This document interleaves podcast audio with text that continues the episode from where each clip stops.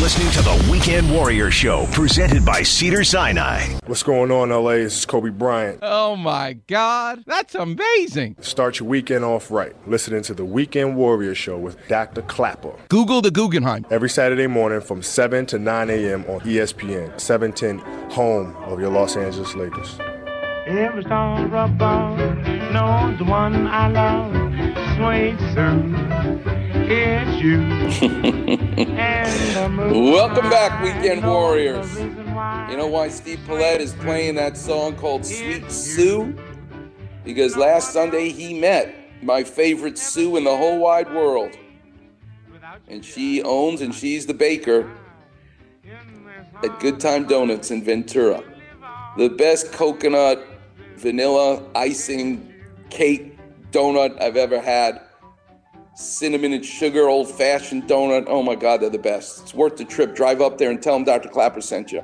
She'll have a big smile on her face, and Steve Paulette got to meet her. This week, by the way, I had the greatest chocolate device. Yes, I'm a bopcologist, a chocolate babka expert.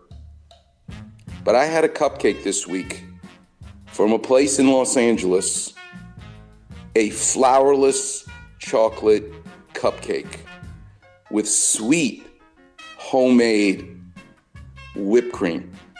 So there's almost no sugar, it seemed like, in the flourless chocolate cupcake. The sweetness came from the icing on top.